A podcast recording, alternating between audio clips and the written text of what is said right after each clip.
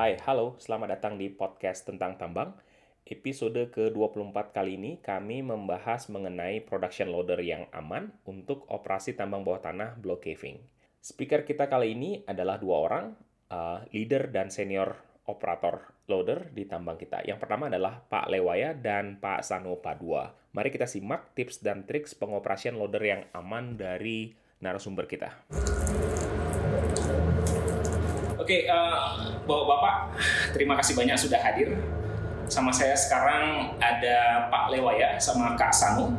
Beliau berdua adalah pionir produksi um, yang mana loader operator yang um, excellent. Yang pertama adalah Pak Lewaya, beliau adalah leader di grup produksi. Yang kedua adalah uh, Sanu Padua. Beliau adalah operator loader uh, produksi yang, yang cukup senior. Uh, Bapak-bapak, kali ini kita discuss mengenai uh, loader pengoperasian loader di uh, project kita supaya teman-teman yang lain bisa belajar dari pengalaman kita semua. Apa kabar Pak Lewaya? Baik, Baik, keluarga sehat? sehat. Kapan cuti? Tanggal 13 saya 13 Januari. Wah, lincah juga ya. Sano, kapan cuti? tanggal 6 Januari 2022. Wah, jadi bapak-bapak sudah mau cuti ceritanya nih. Ini hari terakhir, Pak. Wah, aduh. Oke, um, kita breakdown mulai dari checklist, kemudian bagaimana kita manage draw order, kemudian teknik marking yang baik, dan yang terakhir parkir. Kita bikin singkat saja ya. Saya mulai dari Kakak Sano. Kakak Sano, gimana cara kita checklist loader yang baik? Jadi pas kita pakai, itu pasti bahwa loader kita fit to work. Gimana, Kak Sano? Jadi yang pertama untuk eh, checklist eh, secara langsung itu kita putar dari parkiran loader itu. Jadi kita cek mulai dari kabin kita putar kabin minimal dua kali. Jadi kita cek itu dari aparnya, kita cek radiator, kita cek eh, oli transmisi, oli hidrolik dengan oli mesin. Jadi kita lihat dari yang transmisi dengan hidrolik itu ada 12 di situ ada ukuran hidrolik. Sedangkan kalau yang untuk transmisi atau mesin itu kita cabut sticknya. Terus kita pastikan di situ ada di situ ada tertera dia punya ukuran olinya untuk transmisi. Ah terus kita cek juga yang eh, roda, mulai dari roda nomor 1, 2, 3 dan yang keempat kita cek juga dia punya nut, dia punya bucket, boom semua hose-hose sama yang terakhir kita mungkin cek lagi yang eh, kita menunggu di bawah kita pastikan di bawah ada tetesan oli atau bocoran-bocoran oli katanya. Nah, yang terakhir kita naik di alat lagi yang di bagian dalam kabin lagi kita pastikan dia punya seat belt, dia punya jok, dia punya pedal-pedal gas netralisir brake sama gas. Terus kita cek lagi cas 100, eh, parking brake. Yang terakhir kalau yang untuk seri G kita cek dia punya lock steering, kalau yang untuk seri K kita cek dia punya sensor pintu. Nah, kita cek juga kalau untuk seri K dia punya apa? Apa namanya? Yang untuk long spotnya untuk ini wiper. Terus kita cek juga AC itu untuk seri K. Kalau seri G itu cek dia punya lampu, dia punya strobe light, cas 100, parking brake, memang kita cek. Jadi kita patokannya di checklist. Checklist juga ada dua checklist. Jadi eh, checklist yang berbeda untuk seri G sama seri K. Sekarang di checklist ada baru ya, ada critical apa namanya? Safety device, maaf. Safety. Safety device itu perlu kita cek. Ya, kita cek ya itu seperti cas 100, parking brake, seat belt. Kalau untuk seri G, lock steering. Kalau untuk seri K, sensor pintu. Sensor itu. Oke, mantap. Um, Kak Lewaya ada tambahan mungkin? Nah, mungkin sudah dijelaskan saya Pak Sadwa, cuma ya saya tambahkan lagi dasar-dasar gearbestnya jangan lupa upper, hitting brake, eh, kita punya serikat itu kan beda sama serikat. Ya. Jadi banyak di serikat itu banyak tambahan-tambahan item. Hmm. Jadi untuk keseringan pemula-pemula yang nanti sebentar naik ke serikat, jangan lupa banyak belajar tentang serikat. Oke. Tapi kalau dari sisi enak, enggaknya lebih enak jauh seri K kan ya. Kita pakainya ya. Lebih besar, lebih powerful. Tapi jelas blind spotnya lebih banyak toh. Ya. Nah justru karena lebih enak itu perlu kita lebih ngecek sebenarnya di, di seri K tersebut. Sip mantap. Oke, nah sekarang kita sudah cek alat, kita dapat draw order. bagaimana kita sebagai loader operator secara efektif uh, bisa menyelesaikan draw order yang dikasih ke kita gitu. Ibaratnya menghindari karung bocor lah seperti itu. Gimana uh, Kak Lewaya? Maka menurut saya sebelum istilahnya sebelum kita masuk masuk pasang bariket di situ sudah tertera dari awal sih bahwa kita pengen order sudah dibagikan. Ya. Nah, kita lagi jumlahnya, bagaimana cara kita memanage order itu bisa selesai. Nah, yang pertama eh, apa namanya untuk mengejar tonase ujungnya nanti tonase ke depan.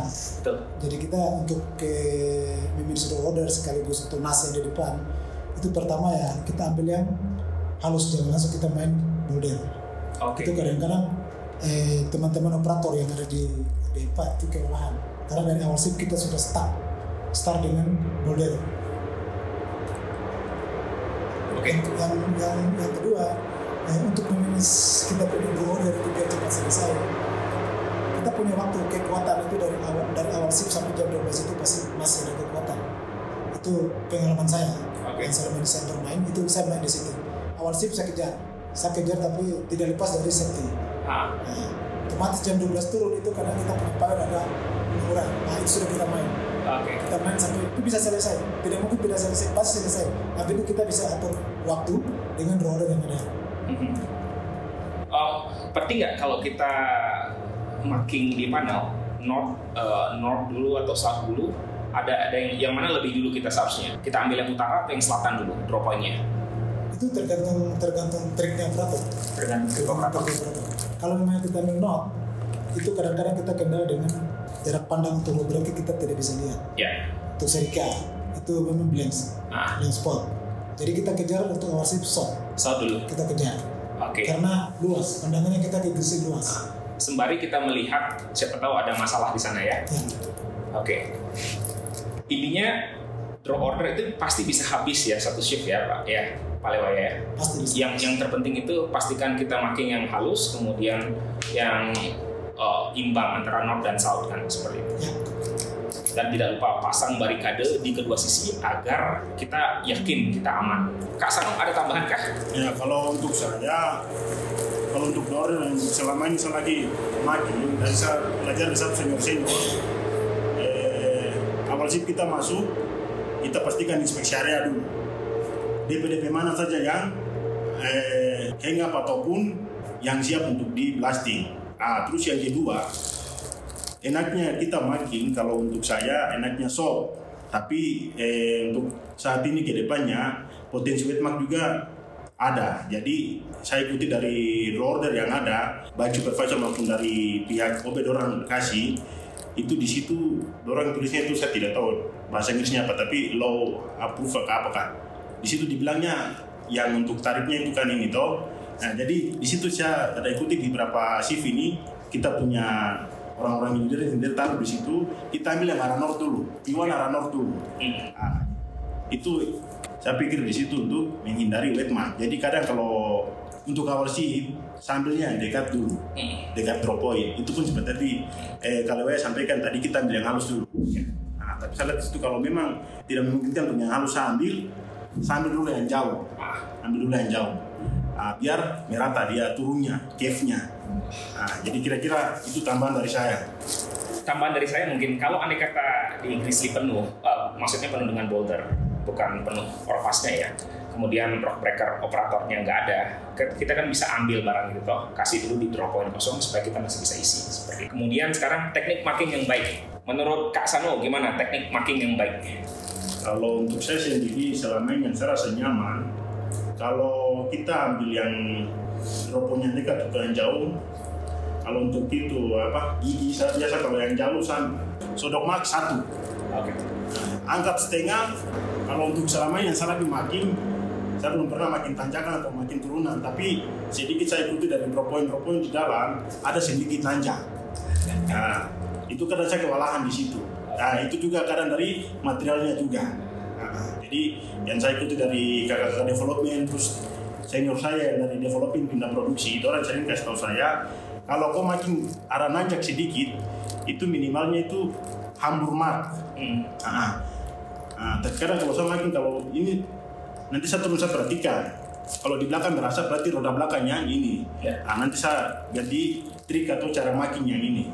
Eh, di kadang begitu kecepatan tinggi atau RPM tinggi saya kadang kasih kurangi. Saya ambil satu eh gigi satu saya pelan pelan saja pelan pelan saja. Itu untuk rata. Kalau yang nanjak ya itu dia. Nanti saya ambil mat dulu saya pelan pelan intinya nah perhatikan. Roda depan atau belakang yang berasap berarti satu baru saya rubah pola marking lagi. Cek. kira-kira begitu. Kakak Lewa ya, bagaimana kak? Oke dari saya mungkin tambahan setiap operator dia punya cara making teknik making beda-beda. Ya, beda-beda. Untuk saya selaku istilahnya sudah, sudah walaupun sudah baru tiga tahun bergabung di produksi untuk teknik teknik making kalau memangnya itu rasa loader sudah berat istilahnya tekanannya agak kurang jangan memaksakan untuk mundur sedikit lanjut making lagi. Usahakan kalau memangnya masih apa namanya masih baru-baru itu itu nanti lama lama untuk prosesnya ya, Nah itu sudah. Agar eh, ke depannya mungkin yang baru-baru kita lebih eh, berikan lagi untuk ke apa namanya broader biar makin biar dia paham teknik making itu yang bagaimana. ya. Jadi semua operator itu beda cara making. Kalau saya ya kalau memang saya bisa satu kali satu kali. Ya, itu pun dari kekuatan loader. Kalau tidak bisa saya dua kali ambil. Ya, setuju. Jadi nggak ada sebenarnya shortcut kan. Semua orang harus melalui proses belajar itu kan. SOP-nya Ingat waktu pertama kali kita making tidak penuh satu paket itu. Gimana caranya? Tapi lama kelamaan akhirnya bisa juga. Intinya untuk operator baru yang pertama adalah harus smooth dulu kan. Ketika sudah dapat smoothnya baru kejar kecepatannya. Jangan bernafsu ingin cepat seperti itu. Itu yang pernah saya sampaikan buat teman-teman yang baru baru. Jangan ikuti cara ini makin tidak usah. Nanti nanti kamu yang kewalahan sendiri. Betul. Mendingan sambil belajar sambil tahu oh harus begini. Oh harus begini. Oh saya lambat ini. Lambat lambat laun pasti kamu akan tahu kau punya teknik makin. Ya, benar. Sering turun dari loader juga kan kita melihat melihat orang dan bertanya.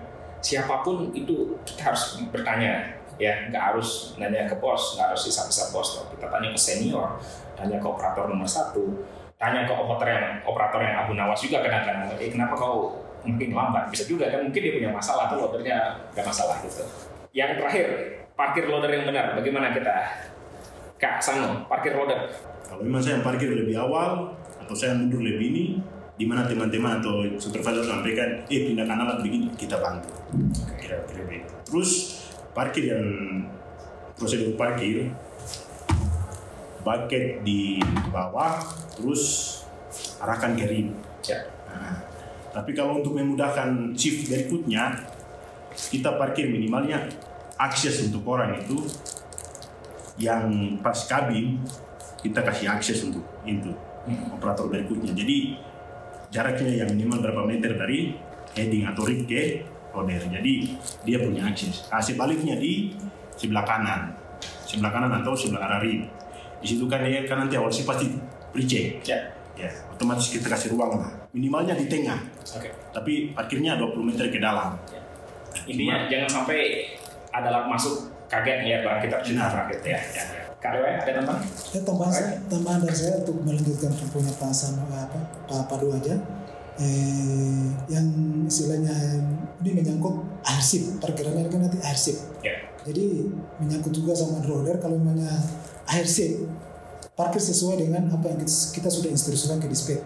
Parkir panel sekian, panel sekian, panel sekian. Ya karena mau jalan dekat semuanya numpuk di 32, 33, 34. Padahal masih ada yang luas luas 24 itu masih ada. Ya. Jadi parkir sesuai dengan arahan kita yang sudah sampai kita sampaikan ke dispatch. Parkir sekian-sekian itu menghindari middle itu lalu lintas sangat ramai. Ya. Jadi parkir sesuai itu saja biar aman. Sip. Luar biasa. Bapak-bapak, terima kasih atas um, tips dan triksnya. Nanti kita ketemu lagi di sesi berikutnya. Terima kasih banyak, Pak. Ah, sip.